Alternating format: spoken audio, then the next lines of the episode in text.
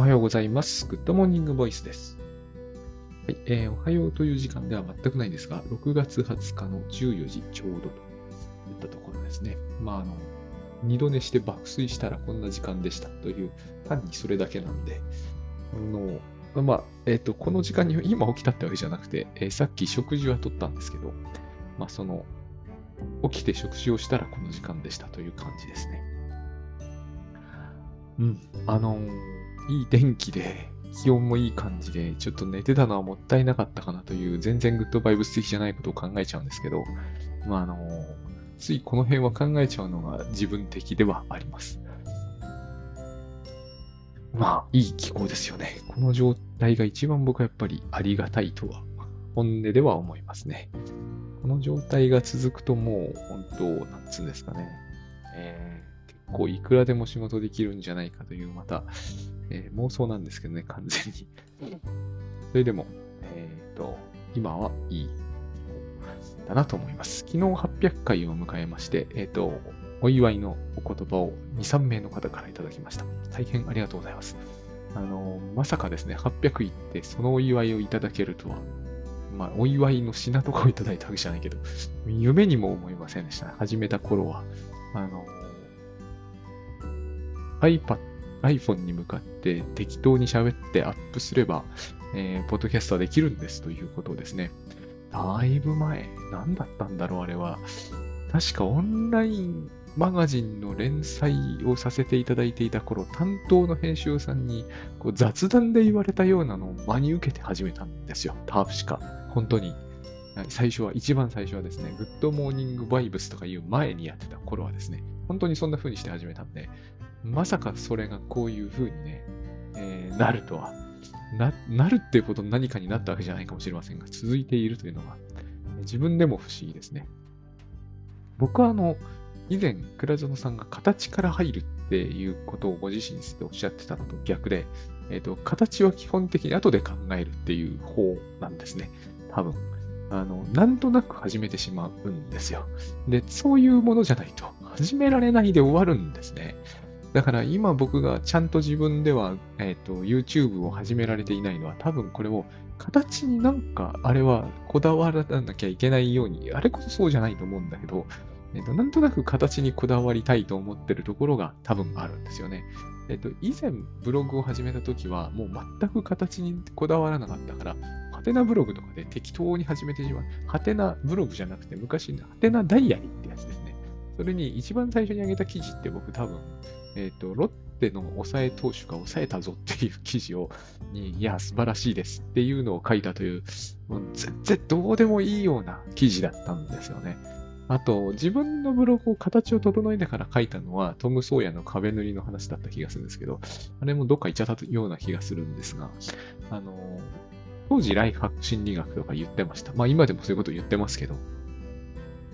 多分僕はそういう方なんだなと思います。フラッと始めないと何事も始まらないっていうような、えー、ところありますね。えっと、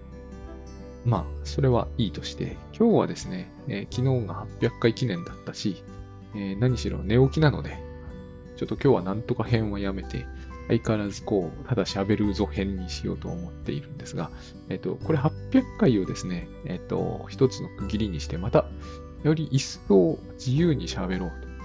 と。あの、大谷翔平さんのネタとかはあんま出してない気がするんですが、まあ、こんなものは別に出さなくたって、ワイドショーとかで死ぬほどやってるんで、出す意欲を失わせられるんですけど、別にそういうのを喋ったっていいんじゃないかというのを、最近思い始めているところではあります。まあ、それ意外と勇気がいるというか、なんかこう、そういう方に舵切れるかっていうと、意外とそうはいかないのが不思議なんですけどね。うん。まあ、こんな感じです。はい。そしてですね、あの、まあ、いよいよですね、なんと言いますか、いよいよっていうのはおかしい。何もいよいよじゃないんだけど、あの、しちがつの、久しぶりに告知をさせていただくと、まあ、告知は絶対やってますけど、しちがつついたちに、あの、もっと仕事を楽にする、楽に仕事をする、タスクシュートセミナーというのを、久しぶりに単独タスクシュートセミナーオンラインだけでやりますと。いうのが 7, しちがつついたちですね。これはもう僕はちょっと多分これを定期的にやることは今後あまりないと、わかんないですけどね、多分ないと思うんで、ここでちょっとがっちり固めて、えっと、割と長丁場でやり、やらせていただくので、あ、これ聞いてる方にはもう、えっと、十分に聞いていて、今更感はあるかもしれないですけど、ま、まあの、整理してまとめてみますので、よろしければちょっと聞きに来てやってくださいという感じですね。そして、僕の、えっと、僕のですよ。タスクシュート協会のとかでもなく、公式のとかでもなく、僕のタスクシュートってのはどういう状態にな今なっていて、えっと、それはなぜ未だに手放さずにやっていられるのか、な感じのところを、あの、お伝えできればいいかなと思います。これ本当に単独でやるものなので、えっと、他の何でもないので、ね、あの、これを聞いていただいて、佐々木はこうやってんだ、ふーんぐらいな感じで、えっと、なんつうんですかね、楽にやり、やるっていうのがタスク管理は、もう、全然楽じゃないでしょう、タスクシュートって思われるかもしれませんが、楽にやれるんです、ということ。そして僕が、最、今の、今に至って感じているのは、楽にやるにはタスクシュートじゃないと無理なんじゃないかなっていうのが、まあ、これは僕の偏見なんで、そうじゃないかもしれませんが、僕の考えではそうだというところですね。これがしちがつついたち。あとさんじゅうにち、こっちは日曜日だったかな。に、えっと、東京ライフハック研究会。これはオンラインではありません。オンラインもあるかもしれませんけど、主催も私ではなく、北信也さんの、えっと、かなり久しぶりの、えー、東京ライフハック研究会の、えー、で登壇させてもらいます。いちじかんではなくていちじかんじゃくという枠をいただいているので、その中で僕はちょっと今度はタスクシュートの話は出すと思うし、タスク管理の話しろって言われてるんだけど、メンタル寄りにしようとは思ってます。どういうメンタルでやると、えっと、いいと、僕、僕の意見ではね、えっと、いいかなと思うかという、これも、まあ、えー、この番組聞いてる方にはおよそ想像がついちゃうかもしれませんけども、まあ、よんじゅうすうふんで、えっと、コンパクトにこっちは行こうと思っているし、あとですね、これはもうリアル八丁堀でやる八丁堀っていうと、あの、必殺仕事人じゃなったったっけ？なんか私はもうそれしか思い浮かばないんですけどね、八丁堀の旦那なんですけど、あの、八丁堀でやります。えっと、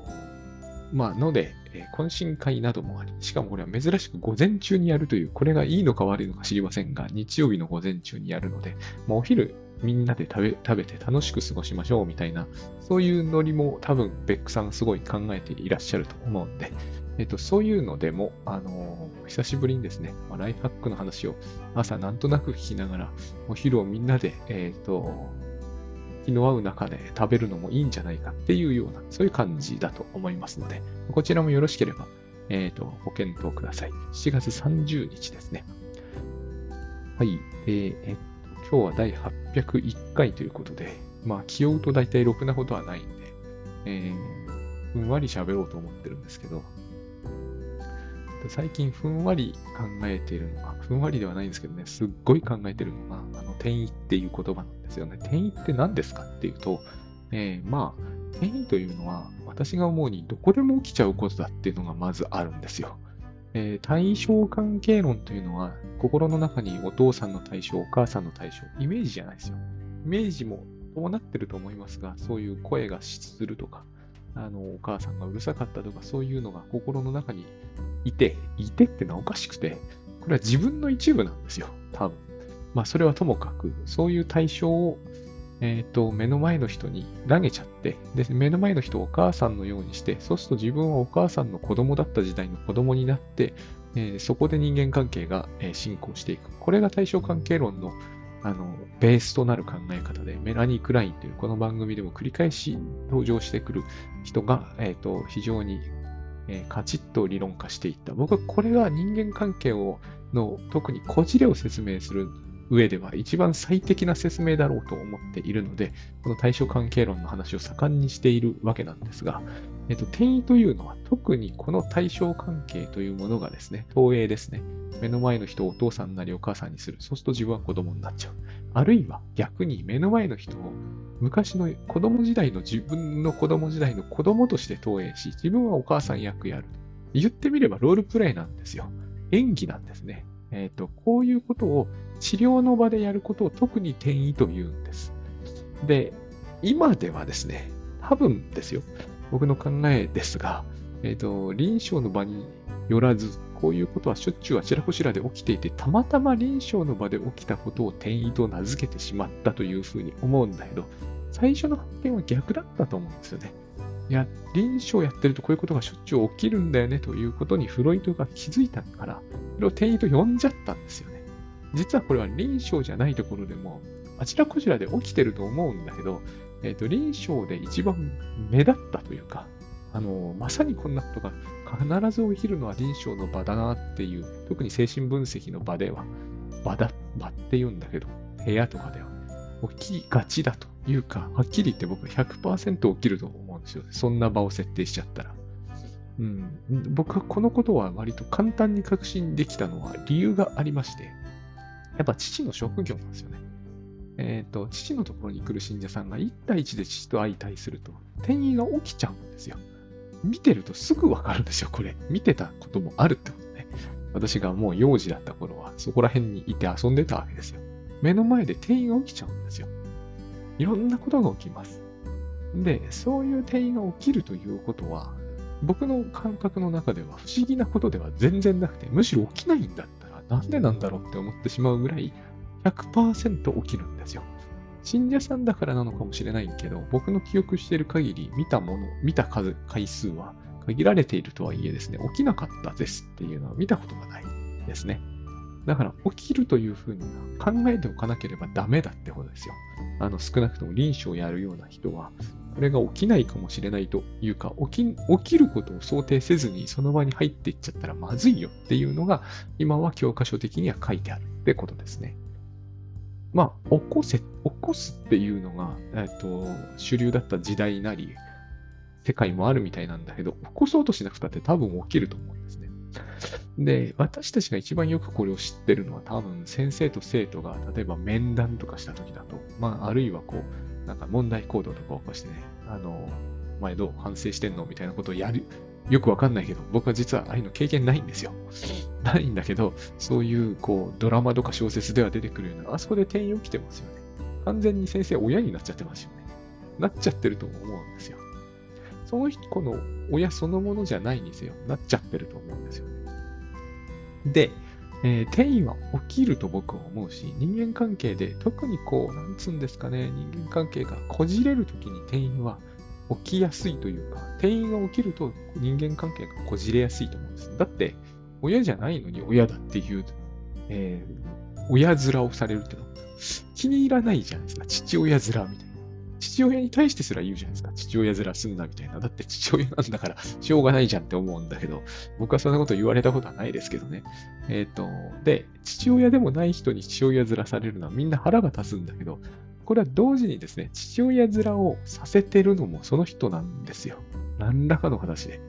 えっと、何らかの形っていうか、この辺はもう臨床的なんだけど、例えば万引きしましたみたいな感じで、えっと、先生が父親面して気に食わないみたいなことを言う子は、えっと、先生を父親面させたくて万引きしてるという面もあるはずなんですよ。こういうふうに精神分析みたいな世界ではよく考えますよね。多分これは学校の先生長くやられている方はみんなご存知のことなんだろうと思うんだけど、えっと、そういうことって起きるんですよ。これは転移と言ってもいいし、投影と言ってもいいし、投影同一化って言っても同じ意味になると思うんですけど、えとにかくそういうことは起きると。で、えっと、起こそうと頑張ってる人が世の中にいるわけだから起きるわけですよね。で、この時、え転移が起きるからこじれるというのも変な話で、えっともうこのこじれそのものが転移を生み出してるし、もちろん転移がこじれというものを一時一層こじれさせるし、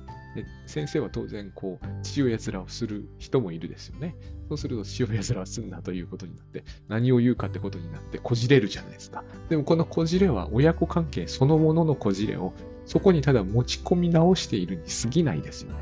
多分そのお家はこじれていて、えーと、そのこじれが今度学校に持ち込まれていて、で、みんなその、そこの配役としてふさわしそうな人がみんなその役を無理やりやらされていて、そういうこじれた力によってやらされていて、問題のある子供は問題のある生徒になり、やっぱり問題のある子供になっちゃって、で、お父さんが強圧的なお父さんっていうのは、えー、あんまり強圧的でもない私みたいな人間でもそういう場に引きずり出されると強圧的にさせられちゃうわけですよ。なんかもう強圧的になるしかないじゃんみたいになって強圧的になってやっぱり強圧的だからこいつダメだみたいになるわけですよ。これが転移だと思うんですよね。投影同意使っていってもいいんだと思うんだけど。で、えっと、こういう時に表示画って言葉が出てくるし、その通りだとも思うんですけど、私自分自身の、えっと、最近、えー、イラッとしたり、もう小さなくても、小さくてもイラッとしたり、えー、攻撃的に な, なったり、なろうとしてる時に、いつもこの表示画というのは本当に癖者だと思うんですね。えー、いつも同じようなこと喋ってますけど、その表示画というものは何なんだろうって思うんですよ。一体こいつは何なんだと。別にうちの親じゃないしね。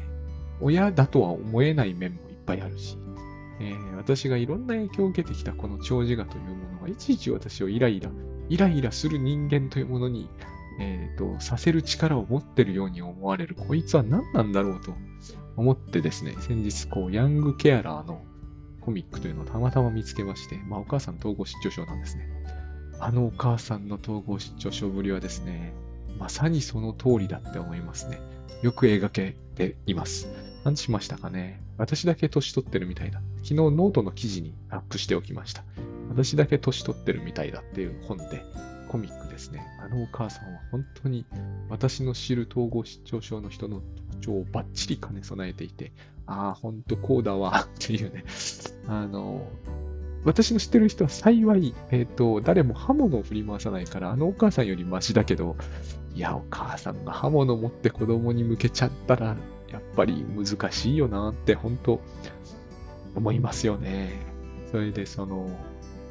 お前は私の子じゃないとかって言って、刃物向けてきてるんだけど、大体私の子じゃなくたって、刃物持つ必要ないじゃんって感じなんですよね。えっと、私の子なんだけどね、思いっきり、あなたの子じゃなければ、あなたの世話絶対しないよっていう感じがしちゃいますが、えー、そこがやっぱり非常にこう、スキゾイドであり、パラノイアなんですよねっていうのはよくわかりますね。あれも、えー、私はビヨン読んでいなければ、やっぱこの人の気持ちって理解しがたいなーって本当思ってしまうんだけど、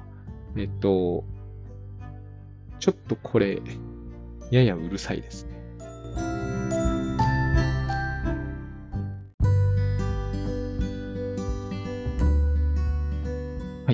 続けますけれども、あのピンポンパンポンがうるさかったんですよ。これですね、締め切ればいいんだけれども、締め切ると今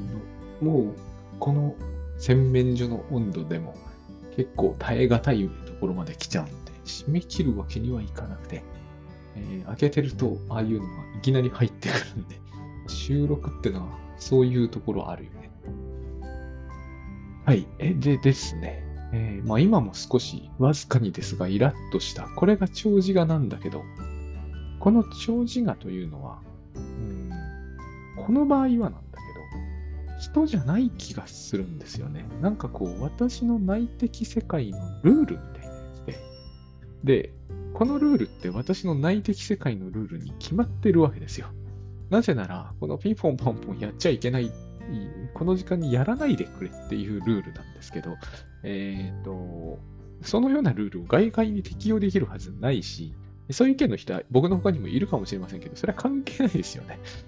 なんで私がそのルールと自分を同一化してしまうのかというと、私がある程度その世界をリアルだと信じているからなんですよね。これが昨日言っていた話の大体続きに該当する話かなと思うんです。えーと、結局、これは私が内的世界みたいなもの、まあそんな世界が、えー、その世界の話をしても長くなっちゃうんですが、えーと、そういう世界が言ってみれば万能なわけですよね。私が持ってる世界というものが万能なんですよ。私が生きる上ではね。そういう万能な世界が、えーと、成立しなくなりそうな時、私、私ルールが発動しちゃうんですよ。で、私ルールにのっとってる限りは、私の世界は万能なんだけど、この辺、あの、環境としての母親がニーズを叶えてくれる限り、私の世界、私は万能感を保持できるってのと非常によく似ていますね。あの、いずれにしてもこの長寿我のおかげで万能なんだけど、えっと、この長寿眼は、えー、非常に無力なんですね。だって外界には何の効力も発揮しないんで、あの、のび太くんが作った法律みたいなもんなんで、あの、のび太くんには適用できるかもしれないけど、あの、外の世界ではそれを振りかざすことはできないわけですよ。権力ないからね。この状態と現実世界との、えー、とギャップが著しくなったときに、えーと、なぜこのルールを適用させてくれないんだという、結構わけわかんないことを考え出すのが長寿眼だという、長寿眼に自分を、えー、と接近させるときに感じる感覚なんだなって思うんですよね。これを、えー、と人から向けられたときに、私がその、まあ、動揺するんだけど、動揺しなくていいっていうのが当然一つあるわけですね。動揺しなくていいんだけど、これで動揺するんですよ。一つは。この話が、えっと、多分、今でいうところのカウンセリングでよく起きてる話なんだろうなっていうふうに思います。もう一つが、えっと、だからそこで起きてるのが、人間関係がこじれる時の転移っていうのはまさにそういうものなんですよ。でも、わけのわからん、むちゃくちゃな話なんだけど、えっと、私が、例えば、えー、子供として、母親に相対したとき、いや、うちのお母さんはそうじゃなかったって言ってるような話なんですよ。あるいは、うちの家のルールとしては、そういうやり方はしなかったみたいな、これをお互いがぶつけ合ってしまうんですよね、結局。えっと、だから、人間関係っていうのが、近づけば近づくほどこじれやすくなるというのは、えー、間違いなくそういうところから来ると思うんですよね。家族、家族の間では多分この長寿眼的ルールって適用されているわけです。一例出すと早いんですね。私の家ではそうだな。他ではあまりないルールとして、うちにあるものを、あの、は誰が使ってもいいというのが父親の好みだったんですね。えっと、だから私のものとか妹のものとかないわけですよ。これは思春期ややこしくなるんですけどね。特にやっぱ女の子の場合はちょっとね。でもまあそうだったんですよ。我が家ルール。で、この我が家ルールは、えっと、例えばうちの奥さんと私が結婚すると適用できなくなりますよね。そうなんですよ。適面なんですね、この辺は。私が下手にこうね、えっと、歯ブラシとかないけど、まあ、使うものなら大騒ぎになる。大騒ぎになりはしないけど、まあ怒られますよね。これつまり、えっと、その私の奥さんのお家では、えーまあ、人のものを勝手に使うなルールってものが長寿眼的にあったわけですね。で、えーと、第三者ならお互い自分のルールを適用しないってことにかなり気をつけるじゃないですか。やっぱり第三者ならね。私だって外に行って、いやちょっとこう、髭剃り借りますとかそういうことはしないですよね。iPhone 借りますとかね。外に行ったらまずいっていうのはすぐわかりますよね。いくら私の父親がそうだったとしても。で、えっと、そういう意味では、第三者という、自分はここでは第三者なんだと思ってるときは大丈夫なんですよ。でもここで家族関係に入ってくると、えっと、かつての自分の家族関係ルールというものを適用しようとして、しみあのこじれるんですね。これが多分、あの、多いんだと思う。で、あの、よくですね、人間関係の距離が測れないみたいな話ありますけど、あれは、多分ですが、えっと、家族ルールというものが適用されがちなんだと思うんですよ。第三者に対して。えっと、第三者的な距離感というものが、えっと、よくわからないというケースでは、えー、どこに行っても第二者にしてしまうんですよね。家族ルールどうなんだろうみたいな。そんなことを考えなくても良さそうなもんなんだけど、えっと、外に行っても家族ルールのことを気にしてしまうということが、えっと、あり得ると。それは時々僕だってありますから。場が場ならありますよね。例えば温泉とか行ったり。そうですよね。温泉とかで風呂に入ってると少し人との距離って第三者なのに近くなるじゃないですか。あの感じを、えっと、どこに行っても感じてしまう人は、えっと、少し生きづらいかなって思います。あと、当然逆もありますよね。第二者に近いところに行っても第三者ルールを厳密に適用したい人もいらっしゃると思うんですよ。極端な話、家族に対しても第三者のように振る舞ってほしいみたいな。それは土台無理な話なんだけど、そういうことを望んでしまうと、えっと、やっぱりこう距離っていう、距離って人はこれを言うんですけれども、測りがたいものがある。ここら辺がやっぱり一番微妙になってくるのが、僕は大衆浴場的な世界だと思うんですよね。あそこは本当にこう、家族関係なのか第三者関係なのかが怪しくなってくる。だって、第三者と風呂場を一緒にすることって普通はないですからね。あれは、あの、なんちゅうのかな。えっと、ヨーロッパでは、ヨーロッパではじゃない、アメリカに私が行った時は、あの、少しやっぱりありましたよね。なんかこう、なるべくここでは、ここには来たくないみたいなのがあるせいなのか、あんまりそういう銭湯みたいなのはめったないし、えっと、温泉みたいなのもめったにないし、みんな水着とか着てたりしますからね。あの辺がやっぱりこう、第三者は第三者だっていうのが、えー、はっきりしている文化と、そこが意外にこう、曖昧になりうる文化との、あの、距離感の違いなんだな、みたいなのを感じました。で、えっと、そこまではまあ、前提みたいな話なんですけど、えっと、要するに僕が最近思うのはですね、長寿がっていうのは、長寿が大将とかっていう言葉があるように、親であるケースもあるんでしょうし、いっぱい実際意識してきたけど、どっちかっていうと、こう、本当にルールみたいなもんだなって思うように最近なりました。で、このルールと自分が変な話ですけど、一体化していくんですよ。一体化しそうになるんですよね。この時に、あの、不思議だけれども、えーと、そのルールが破られている現実を厳然にすると、あの、なんか致命的なことがあるんじゃないんだろうか、みたいな、え、恐怖にとらわれる。え、恐れと不安ですけどね。えーと、恐怖にとらわれるのは、だって、自分ルールが現実で適用されてなくたってなんてことないじゃないですか。僕がこの件で時々思い出すのはぶっちゃけそうなんで、あの、綺麗な景色のところなのに、ここにいきなり空き缶を捨て出すやつがいて、そういう時に許せない気持ちにとらわれるがどうしたらいいかみたいな、あの、ご相談があったんですね。これだって思ったんですよ。これは、えっと、外では私ルールは適用できないという、まあ、その話は社会マナー的にどうなの的な観点もあると思うんですけど、一旦それを脇に置くと、えっと、社会、現実世界で自分のルールが守られていないのを目撃したとき、目撃したときで、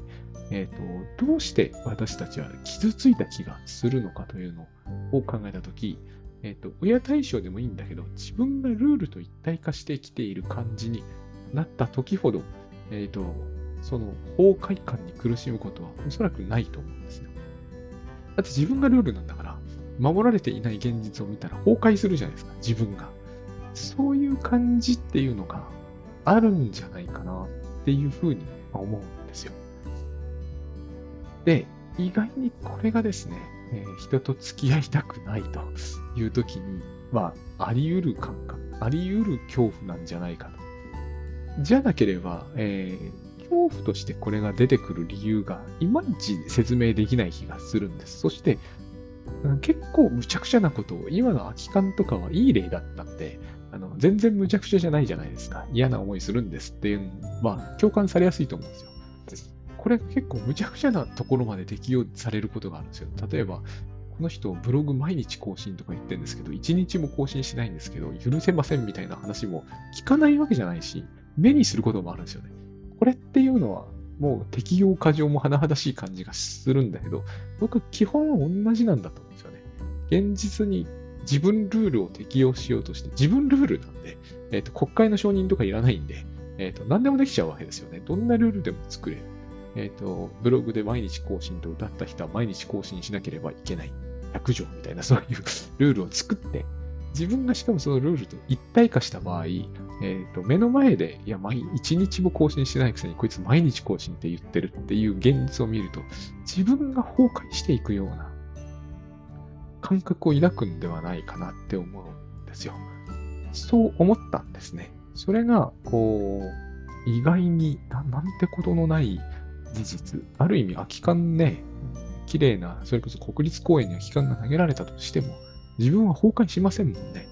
何が崩壊するのかというと、えーまあ、自分の親が怒り出すっていうのも嫌かもしれないけど、もっと深刻な雰囲気を帯びてくるとすればですね、えーと、事態の深刻さに釣り合わないぐらい深刻な恐怖を感じるとすると、やっぱり自分が壊れていくっていう、自分が壊されていく恐れっていうふうに説明すると、説明するというか、納得しようとすると、意外と受け入れられる気がしますね。しました。これが意外に些細な、些細って言ってはいけないケースもあるかもしれませんが、おおむね些細な、些細なことを、えー、人が意外にこうこだわっていく、その、ポイントなんじゃないかな。それで、えー、どうですね。まず、単純に言って自分はルールじゃないんですよね。そして自分ルールが現実に適用できないのも当然なんですね。ここにこだわるというのは、うん、もちろん正しさにこだわるでも全くその通りなんですが、ここにこだわっているとき、えー、私たちは多分、あのー、気にしてるのは現実のことじゃないんだっていうふうにまず考えてみるといいんじゃないかと思うんです。気にしてるのは自分のことなんで。で、それがいけない点ではないんですよ。自分のことを気にするっていうのは僕らにとって、まあ、染みついてる本能みたいなもんで、ある意味当然ですよね。別に、あのー、現実のことを よ, よりこう深く考えなければいけないとか、そういうわけではないと思うんですよ。空き缶で現実は壊れないんですよね。壊れるのは自分のルールなんだと思うんですね。だから気にしているっていう、そ、あの話がある。そして、えっと、私がこのことをですね、でも、あの、一番考えるのは、その、空き缶の話はぶっちゃけ相談の ティービー の方を見てほしいんですよね。そこで倉園さんのお話になってる話を聞いた方がいいと思うんで、私が、えー、この番組を通じて言いたいのは、この自分ルールは大体、えー、特に仕事術とかでは自分に適用しているんですよ。ここが大きな問題だと思うんですよね。例えば、ほら、毎日筋トレをするとか、これ同じでしょ？さっきの。毎日ブログをアップすると言ってるやつが、まあ、いちにちもアップしないのは許せんっていうのと同じですよね。毎日筋トレすると、え誓ったのに、えー、誓った以上は毎日筋トレしなければ、えー、いけないだいひゃく条みたいになってるわけですよ。それのルールと自分が一体化してるから、いや、筋トレしなくても別に構わなくないっていうのが受け入れられなくなってしまうんですよね。そこで何らかの理由付けみたいなものが、えー、さらに必要になってきて、一層無駄に、無駄にと言ってはいけないかもしれないけど、一層いらない形で自分を追い詰めていくことになってしまうと思うんですよ。例えば毎日筋トレをすることによって、えーと、肉体が眼形になって健康になる。まあ、それぐらいならいいとして、えー、そうしている人だけが成功しているとか、そうしていない人はホームレスになるとか、そういう、なんかこう、多分、うん、それは、えーと、ルールというものを先に作ったので、そのルールが崩壊しても構わないというふうにはもう思えなくなったから、えーと、崩壊したら嫌なことが起きるというのを、えー、今度は証明したくなるっていう、えー、心理的な動きがあるんでしょうね。これ何の得にもならないし、えーと、事実関係もすこぶる疑わしいので、こういう時にエビデンスとかいうものが持ち込まれてくるんだけど、二次的な話ですよね、所詮。一時的にはただ自分ルールを守りたいと言ってるだけの話で、えっと、エビデンスがあろうとなかろうと、実はどうでもいいと思ってると思うんですよ。私はだって、えっと、その空き缶の話の時もそうだったんだけど、えっと、その空き缶が捨てられることそれ自体はおそらく問題じゃないんだと思うんですよ。問題だと思ってると思うんだけど、あの時の倉園さんのお話を伺ってて、そうだ、やっぱりそのことに腹を立てるというのは、おおむね現実の方はどうでもよくなりやすいと。えっと、この件はですね、うん、そうだな、うまい例がいまいち思い浮かばないんだけど、えっと、例えば電車の中で騒いでいる人がいて、えっと、作業の邪魔になって、えー、すごく腹が立つって言ってるとき、えー、その腹の立て方はふたつの意味があるんですよね。ひとつは自分の作業が進まないことに腹が立ってるわけですね。もう一つは電車の中では静かにしなければいけないっていう話になってるんだけど、えーと、多分、うん、ですね、えー。その人は作業がぐいぐい進んでいて、いれば、騒音の方は気になってないと思うんですよ。そういうことはつまりですね、実は現実の方はどうでもいいっていう話になってるじゃないですか。で、ここにはふたつのルールがあるんですよ。電車で騒いではいけないというルールと、自分の作業はこの電車内で終わらせるべきだっていうルールと、こういうふたつのルールがあって、それと同化しちゃったんですよね。特に後者と。だから、えー、進まないということが、これはあってはダメなことだっていう話になって、どうしてかっていう時に、えっと、外でうるさいやつがいるというのが見つかったんですよね。この流れは、えーと、時々こういう話僕してますが、えー、さっきの、あの、私だけ年取ってるみたいなのお母さんの言ってることと、ほとんど同じですよ。あのお母さんの話は見ると非常に違和感があって不気味に思う人もいるかもしれませんが、僕らは、えー、自分の作業が進まないから外の人がうるさいって言って腹を立ててるときは、えーと、あのお母さんがですね、お父さん浮気してるかもしれないからちょっと会社に行って、えーと、様子を見てきてって言うんですよ。小学生の娘にですよ。でも僕はこれと何にも変わらないだろうなって思うんですよ。彼女のルールの中に、当然父親は浮気をしてはいけないってあるわけですよ。もう普通のルールですよ。そして、えっと、自分はそのことをすっごく気に病んでいるために、えっと、そうじゃないんだけどね、えー、家事もできなければ夜眠ることもできない。事実そうなってるんですよ。だから、そういう観点から見ればですね、この作業が進まないのは騒いでるやつがいるからだっていう、この実は全然関係もないかもしれない因果律が本人の中で成立したときには、えっと、何だって起こりうるということです。えっと、父親は、まあ、夫はですね、えー、奥さんを安心させて、あの、ぐっすり休養を取らせて、そうすれば家事も十分やれるんだからっていうふうに考えてる人にしてみれば、えっと、いや、あの人は嘘もつくのがうまいから浮気をしているのかもしれない。ちょっとあんた行ってきて。いや、私学校あるからって言っても、こんなにお母さんが苦しんでる時に、あなたはこんな頼みも聞いてくれないのって言うんですよ。ふるってますけれども、本人の中では多分極めて切実な話だし、そこはやっぱり原点をたどると自分のルールから発生している、えっと、要請なんだと思うんですね。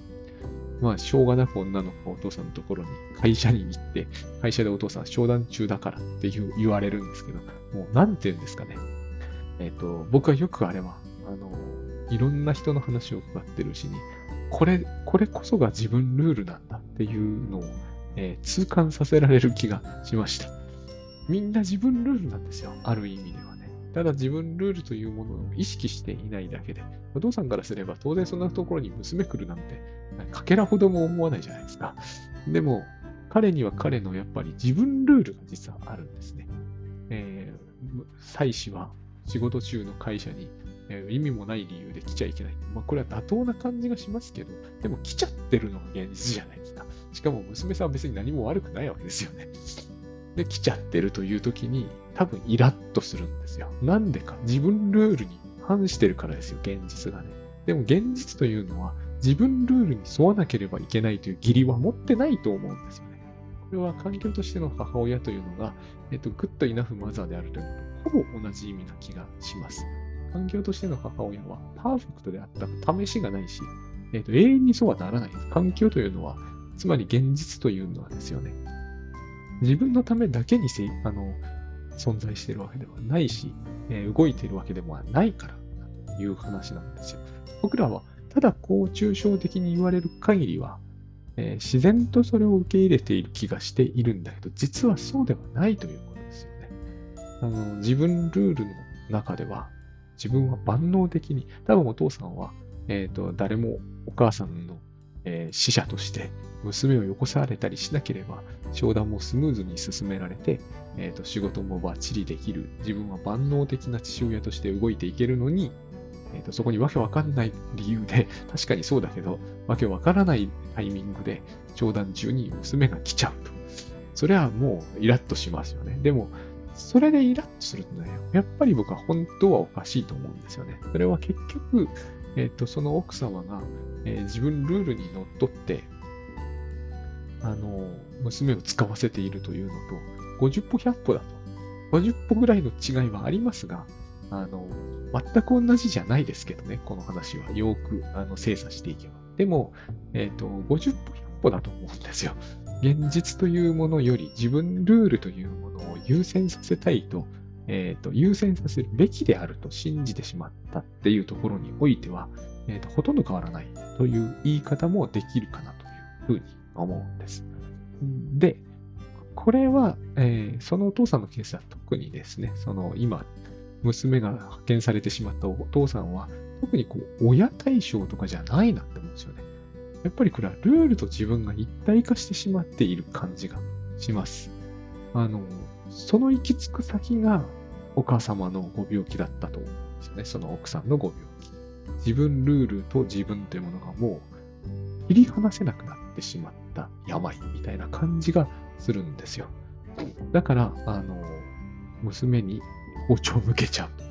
そしてそのことがおかしいとすら思わない。これが仮に自分の娘でないとその人は疑ってるんだから当然なのだと言いたいんだろうけど、そうでなくてもやっぱりおかしいと思うんですよね。現実社会の観点からすればですよ。それはやっぱり自分ルールがものすごく、えーと、何らかの理由があるんでしょうね。事情と理由があって、えーと、強烈になった。自分ルールはもう、えーと、まあ、絶対なんですよ。プーチンにとっての自分ルールぐらい絶対なんですよね。そうしたときに、それと自分が一体化してしまったから、もうそれに反している。私の家に私の娘でもないものがいるってなったら、えっと、死んでもいいっていう感じになってしまう。そんな、えー、自分ルールっていうものが、あの、最近私はすごくこう、小さな小さなうちから、えっと、一つ一つ、こうですね、無効化されましたっていうふうにやっていきたいわけですよ。この条文の効力はなくなりました。減れば減るほど、えー、楽だなっていうふうに思うわけです。今のようにこうおはようございますってにじに言っても全然苦にならないみたいな意味で楽になるわけですよ。まあ昔から僕はそういうところはあったにせよ、えーと、今の方が楽ではありますよね。で、今の話を最後に、えー、これ百チャレ編じゃないんだけど、百チャレ編でもしたいんだけど、毎日、えー、何々をしなければいけないっていうルールを、えー、早速無効にしてほしいんですよね。このルールは本当邪魔だと思いますね。先送りを防止するという話で始まるんだけど、先送りを助長しているとしか思えないんですよ。絶対にそのルールは、えー、毎日ですからね、毎日。絶対に適用できないルールなんですよ。現実に、現実を明らかにかなり軽んじてない。現実をかなり軽んじると何が起こるかというと、現実のために何かをする気なんてしなくなってしまうということです。